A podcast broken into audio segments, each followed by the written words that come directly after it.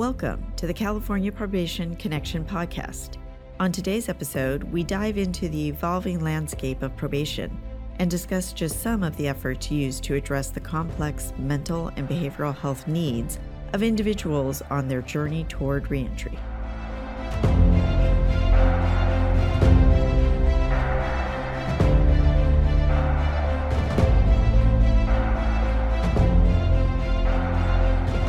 So today we're joined by the current CPOC president, Chief uh, Jennifer Branning, who is uh, joining us from quite some distance. How far away did it take you to get here to Sacramento today? Well, thank you for having me. First yeah. of all, I appreciate the opportunity.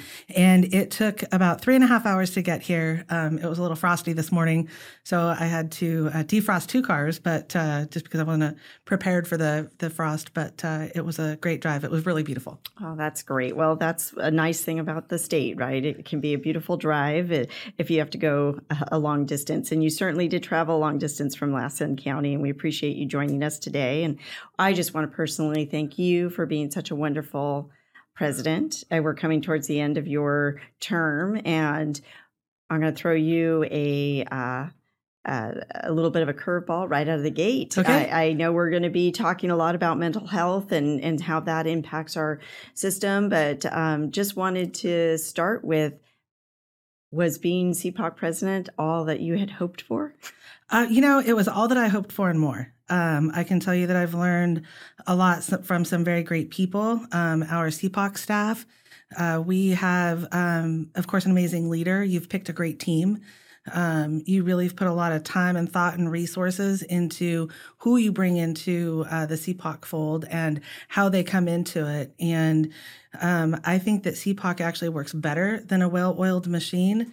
Um, I think um, a person in our office, Callie, coined the social intelligence phrase around our building. And I think that that's what a lot of the CPOC staff bring to the table in trying to anticipate what the needs are and really kind of nailing that and making sure that everything is thought of before you even think you need it. So that um, has been very amazing. Learning a lot more about communications, the statewide process, the legislative process, our own process as an organization. How can we grow ourselves?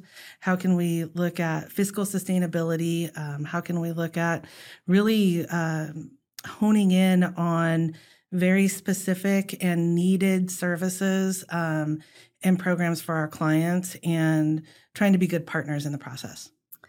Well, um, I appreciate all of that. As as usual, you are very magnanimous. You always are are uh, you know pointing to others in in some of the work that you've done. You've been such a great leader for us this year. It's um, as every year seems to be a, an eventful year, a tough year. A lot, you know, comes on one's plate, um, and so uh, I, pre- I just appreciate you, and I appreciate you just showing right there what really kind of is uh, is something we see all the time in dealing with probation. You know, thinking about others, trying to figure out what it is to make something work, make something work great. And that's one of the things that um, hopefully we'll talk a little bit about today in how you deal with uh, and how probation specifically deals with mental health. And, you know, we know mental health is uh, a complex issue.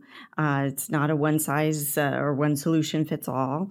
Um, we know that it's also pretty prevalent in our in our caseloads, and um, and so we sometimes have to be pretty creative in trying to get those that uh, need the help the help. So, um, I, would love to start really today's topic with uh, a question around um, what are some of the unexpected changes that um, are the challenges, I should say, that are involved with dealing with the mental health needs of the population on probation?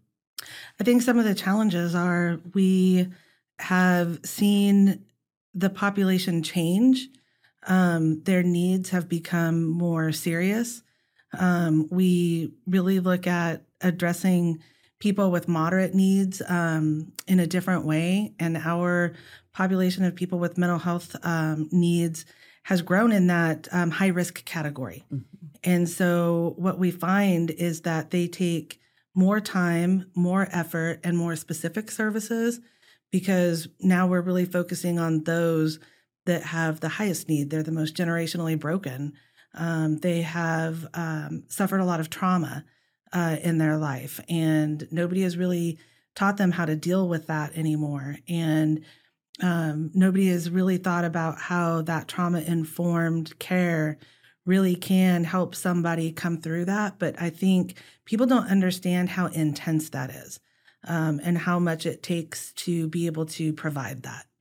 When you say people don't understand, would you would you say that's the the probation uh, the probationers that you're working with? Is it the leaders that you need to try and get the appropriate funding for? Is it the community? All of the above? It is all of the above. Yeah. Um, I think um, there's just, you know, an overwhelming um, kind of ideology out there or just idea that maybe uh, people with mental health needs they just need to attend counseling they just need to take their medication and then everything's going to be okay and that really isn't what it is. Um, it is really trying to teach people about emotional management, emotional regulation.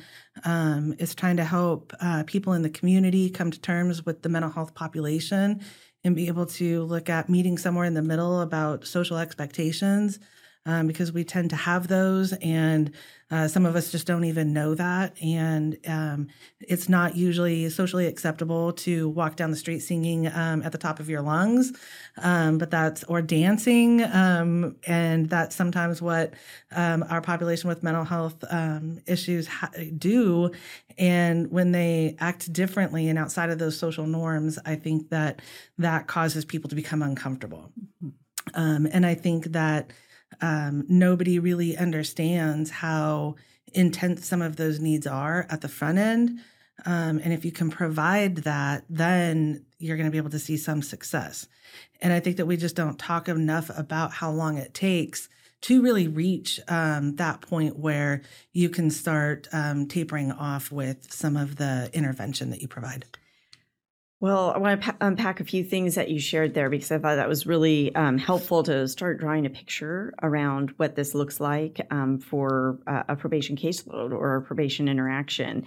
And, um, you know, there's, you know, you talked a lot about some some very significant and serious challenges and there's would you say there's a spectrum of of those who are on your caseloads where some may not have as severe um, uh, mental health challenges where others maybe are really at the farthest end of that spectrum is do we do you see all of it we do we see it from the beginning to the middle to the end mm. um, in our caseloads and some people with um, the lower spectrum of mental health needs we can help them within the community um, we can help them get medication we can look at uh, counseling services Sometimes it's um, one thing that we've done locally is we've created our uh, a program services manager kind of position, and um, we really looked at how um, our expectation needed to change of that. Um, in that we thought that they were just going to be there to assess someone, provide a few services, and then kind of like move on. We realized that we needed to expand that and really look more at um, being able to really connect with somebody on that lower level end, getting them some of those services, um, taking them there, um, kind of doing some of that warm handoff. Sometimes it's just to sit and talk to them for five minutes. Uh, sometimes it's just have a cup of coffee, um, talk them through the day, mm-hmm. uh, provide some different classes and thoughts and ideas about emotional management, um, crisis kind of management uh, better communication. So that's kind of what we do with our lower level. Then you see some of that medium level to where there might be some kind of crisis intervention where you have to take somebody uh, to mental health or try to bring somebody from a mental health provider um, in your county behavioral health, uh, bring them to your office to help somebody kind of really work something through something more serious to where then we have some more um, people on our higher end um, and they have some very significant mental health diagnoses and they might be experiencing some very serious um, issues and they need to uh, really go more to a hospital environment.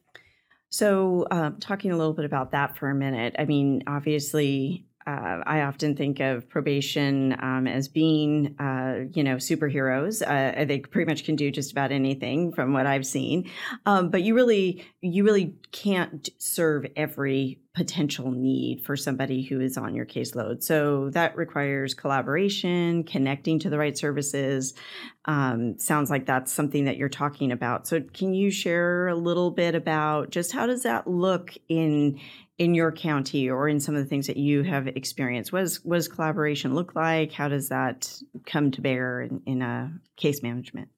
And so I think most counties probably have um, adult services committees um, along with juvenile services committees. And that's where you really come together to do some case conferencing.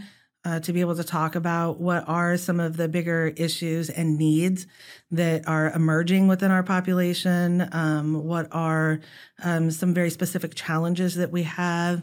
Um, we're able to all sit down at one table and all talk about it at the same time so that everybody hears the same information. We all get, you know, uh, some of the same ideas and we can really uh, kind of throw some opportunities out there. Um, we can really rely upon some other people's knowledge and expertise.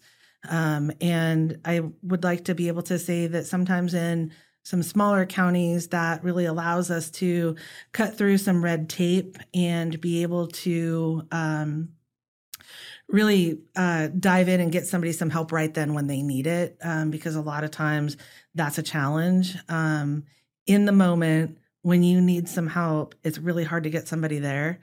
Um, and I believe that sometimes in a rural county, um, we're we're able to access that a little bit easier, uh, just because we have some of those really strong relationships that are already kind of built.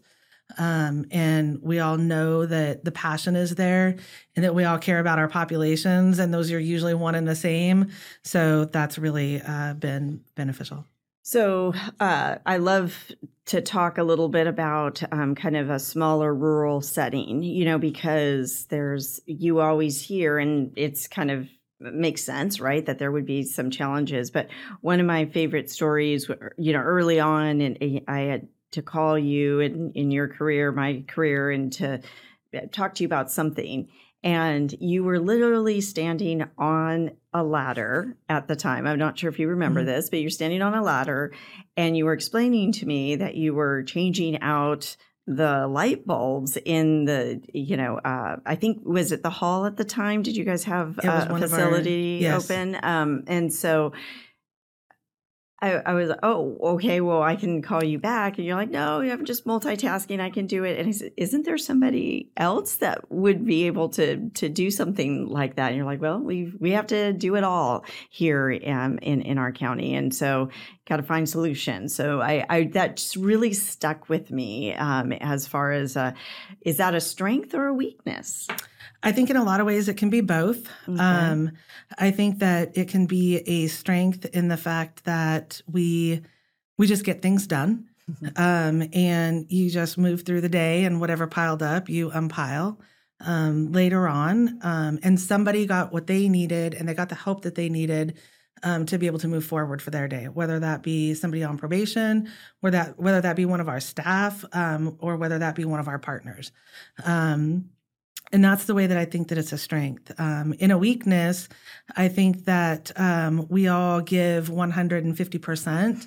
Um, and so at the end of the day, um, it can be tiring, um, or you can sit there and kind of look and be like, "Oh no, there's a lot of stuff there. I gotta, I gotta finish getting done." Um, so I think that that's the the kind of only way that it's like a little bit of a weakness is that it just creates a little bit more of a roadblock and a backlog and you just have a little more to get through for the day though. Right. You don't have as many maybe resources available where you can pull somebody in maybe to do something. You have to figure it out yourself or you know, insert the light bulb yourself. So apparently it takes more than one person, maybe in other counties, to screw in a light bulb. But yeah. in Lassen, it takes one really dedicated chief probation officer.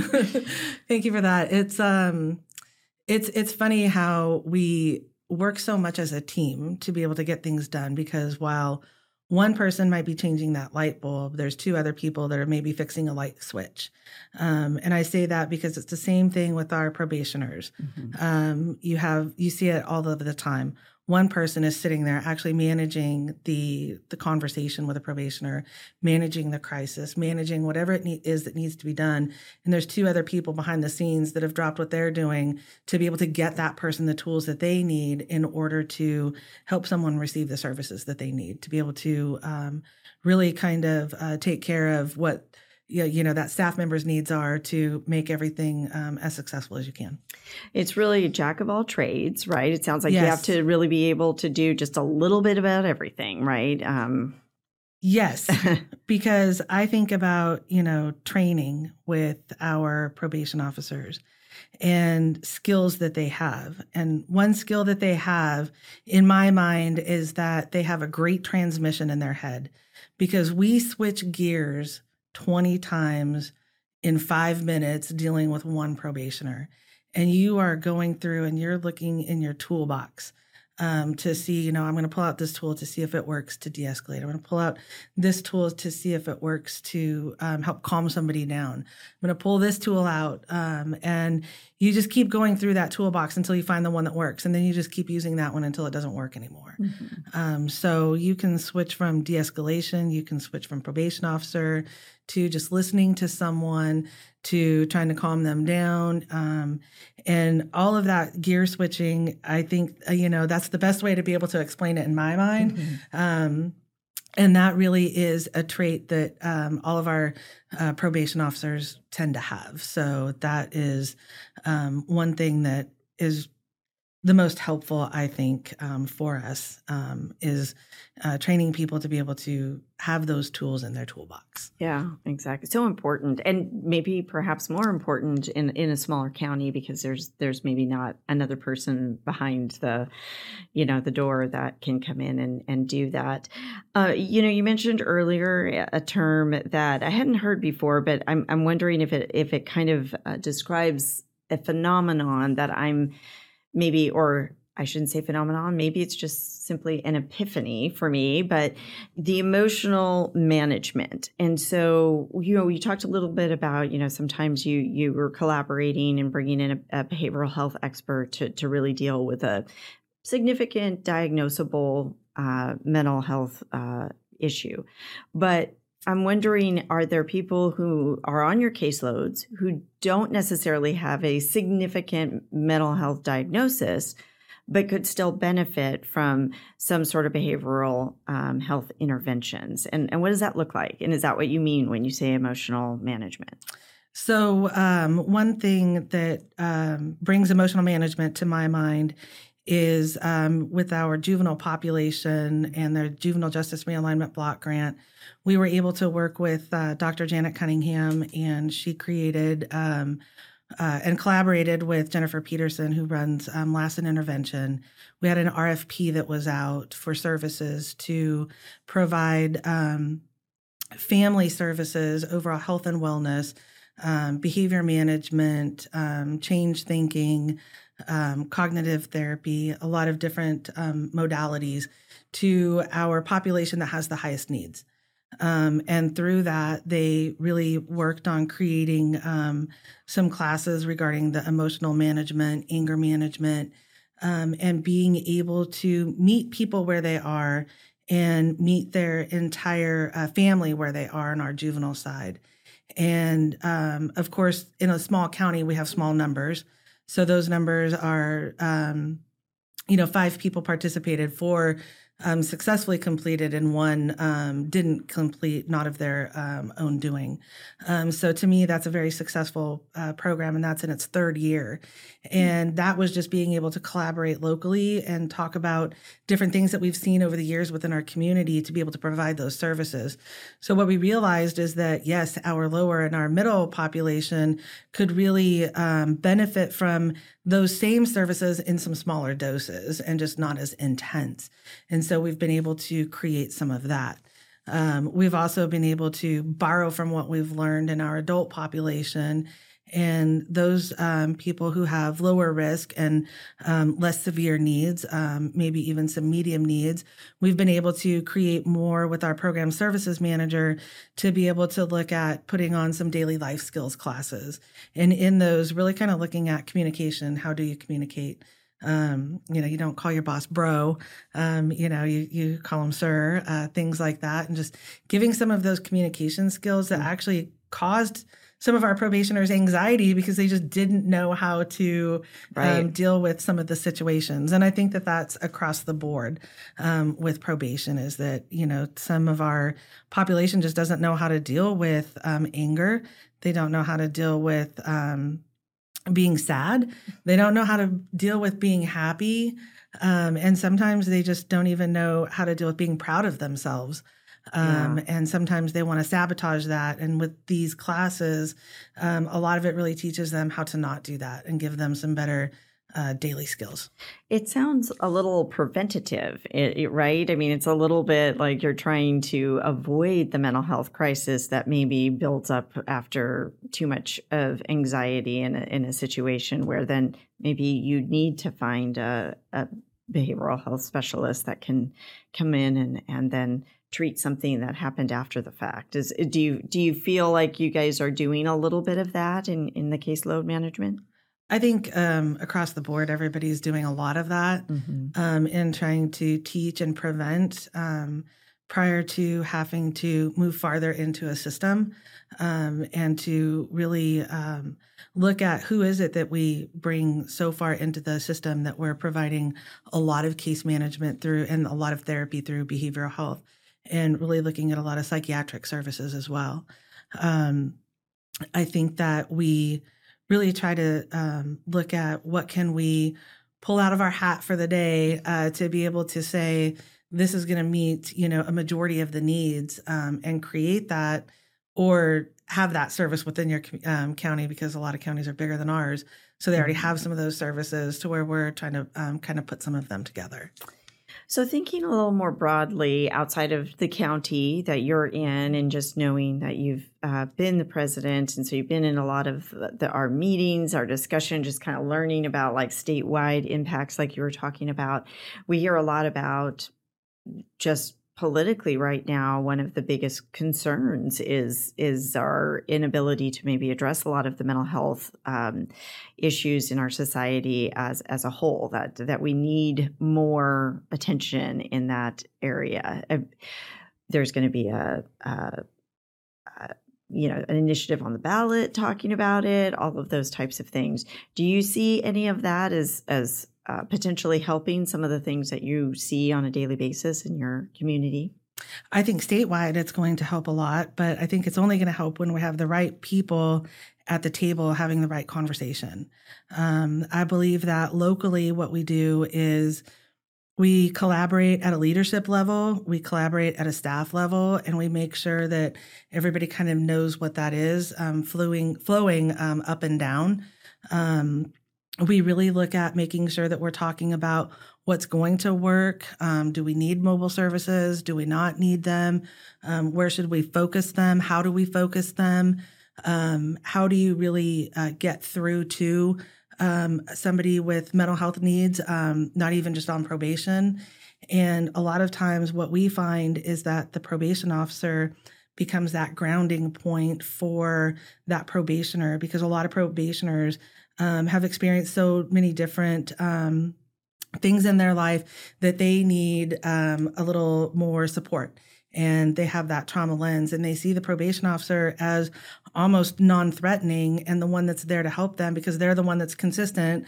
They're the ones that follow has followed through with everything that they need. Yeah. And in all honesty, when you look at um, being able to um, case manage more as a group, um, that starts to really become um, a focus. And the probation officer can really offer a lot of insight into that.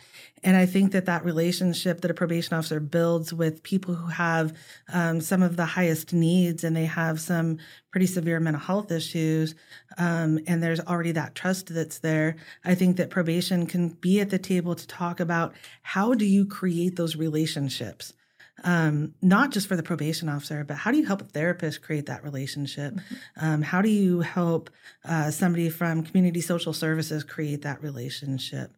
And what does that look like? And so when I say collaborate, all of us at the table at a state level, um, I think that that's what it needs to be. I think that it's critical for probation to be able to be at that table to talk about that. Yeah, no, well, you know, you're seeing uh, uh, to the choir here, preaching to the choir, whatever the saying is. I, I couldn't agree more. You know, um, it, it some of the comments that you just uh, shared kind of bring something to mind that um, that I remember hearing a long, long time ago, and, and, when I was learning a little bit about what probation does and what is that relationship, at that relationship manager, you know, that they become a real, um, oftentimes stable, and you know, you're driving towards positive relationship um, with with your client, and that is uh, really important for right for that connection. It is huge. Um, it's trust Trust. Um, yeah. You really build trust with somebody because the one thing that has happened to them so many times is that they've come to a, an agency, they've tried to get services, they haven't been able to, something's happened. Um, somewhere along the line, they've felt that there's been some kind of moral injustice to them um, and they can't get past that. And when we work with um, probationers, even though they know that we're going to hold them accountable, right? They still know that we're going to be there for them. And that along with that accountability also comes the assistance mm-hmm. and the help getting the services that they need. And that no matter how hard it is, no matter how much we have to set aside, we are invested in your individual success. Whatever that looks like, however we've planned that out with you, we are invested in your individual success. Let's go. Yeah. Let's put the work in and let's get there.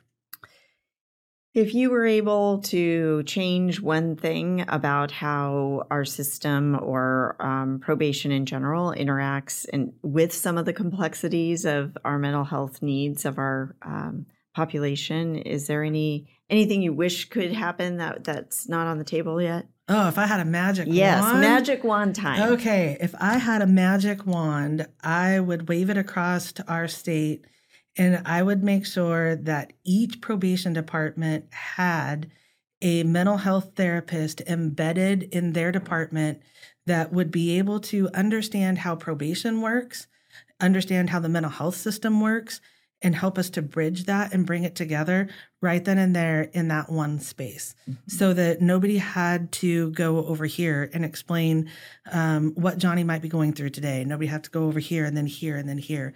We would be able to have that mental health therapist right in our office that had access to the county behavioral health psych- psychiatric services so that we could really streamline that um, and we could really get that assistance for them right then and there. I believe that in the when there is the need and in the immediacy, I believe that that would create better relationships and that would be create more receptiveness to the services from our probationers. Well, we know it's really important when they are even open to any kind of change to seize on it, right? And and so um, trying to bring everybody together at the table would be important. I can definitely definitely see that. Yes. So, what didn't I ask about this important topic that we should be asking? About mental health. Yeah. I think that we should be talking about um, mental health in a way that encompasses all wellness. Mm. Um, because sometimes you can have something medically going on that's creating some of the anxiety or triggers or something like that. So I think that we need to look at it from just a wellness lens um, and being able to look at bringing in for our probationers and our population. Um, do you need medical services? You know, can our public health help you? Uh, do you need nutrition? Um, do you need anything um, as far as uh, just physically? You know, uh, what about emotionally? What about um, exercise wise, um, health wise? you know a lot of people with substance abuse problems they um, it affects their teeth um, do you need some dental work do you need some nutrition work to look at um, being able to have some of the um, nutrition that you need. So I think that we need to start looking at it from a wellness perspective because I believe that each one kind of touches the different things. Mm-hmm. So that's something that we're looking at incorporating locally is being able to see a little bit more of that, especially with CalAIM. Um, now that that's uh, kind of coming out and uh, we're trying to all grapple and manage with that, um, whether it be statewide and locally. Yes. Um, be, um, so I think that that's one thing that we need to do. But I think that we also need to make sure that we can't help anyone if we don't help ourselves. Mm-hmm. So we have to make sure that we take care of our wellness needs um, so that we feed our souls um, so that we're able to help other people um, because uh, we all know that that won't work if um, we're not in a good space ourselves. So we just have to make sure that we always um, listen to each other. Um, we have, you know, uh, locally what we typically call family time. Um, you just talk about something good, um, throw the medicine ball, uh, do some yoga, go for wellness walks um, for 15 minutes so that you're not focusing on um, all of the things that happen during the day. Mm-hmm. Uh, and you go home and you're already transitioned into feeling pretty good about it and whatnot. So I think that those are two things that are very important. Well, good reminder that, you know, um, mental health and taking care of your mental health is not necessarily a bad thing or just only being done or needs to be addressed when something you know traumatic or bad happens. We got to try to you know build that preventative um, steps in for for everybody. And um, mm-hmm. when that doesn't happen you know we we maybe see it more often on our caseloads. And so uh, so i can imagine wellness that's that's a very good plug. It's definitely one that i know we talk about around our table a lot with the other chiefs and uh, trying to keep that at the forefront you know that's we do. And i think uh, everybody knows for myself um, i paddleboard a lot. Um, yes, and that's my uh, that's my wellness and how i uh, kind of like replenish myself. But i think it's really important for people to recognize that you know it's okay to have a bad day um, and it's okay to say, "Hey, I'm having a bad day, so I might be a little, you know, so don't don't talk to me. I might be a little short." um, I think it's just okay to support each other that way, um, and to be able to bring that into all of our interactions, whether it's with our coworkers, our peers, our staff, um, or anybody else. Well, I know you always um, give that uh, kind of uh, encouragement at the end of all of our all chief calls. You always tell chiefs to go out and, and try to do something, you know, that whatever it is that makes you happy. And yes, we do know that the paddleboarding is definitely what uh, what you do. And that kind of takes me to the last question. Just something um, fun that we try to do as we close out our our podcast uh, each time is uh, and ask everybody who comes on the show if you weren't working in probation what do you think you would be doing? And obviously, you can't just say paddleboarding because I'm not sure that there's a professional paddleboarding circuit yet, but maybe there is. I don't know. but you, you know, what would you? Uh... Well, it's a little bit hard because you know maybe a yoga paddleboard instructor, but since that's probably not realistic, um, I think I would be either doing some kind of counseling mm-hmm. um, or life coach um, with maybe adults with de- developmental disabilities or even our probation population and how can you motivate yourself overcome and adapt? Um, and instead of saying i can't say how can i?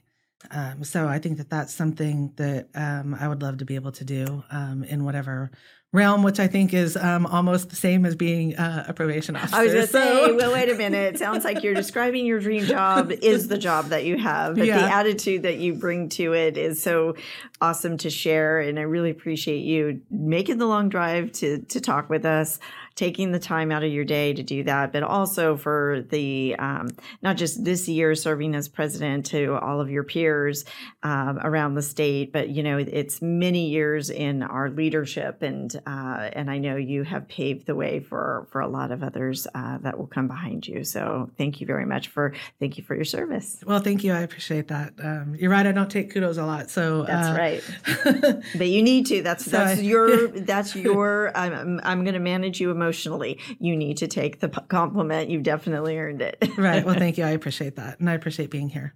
Well, thank you again for joining us. And um, I hope uh, folks will uh, enjoy this episode and come back and listen to a few others as well.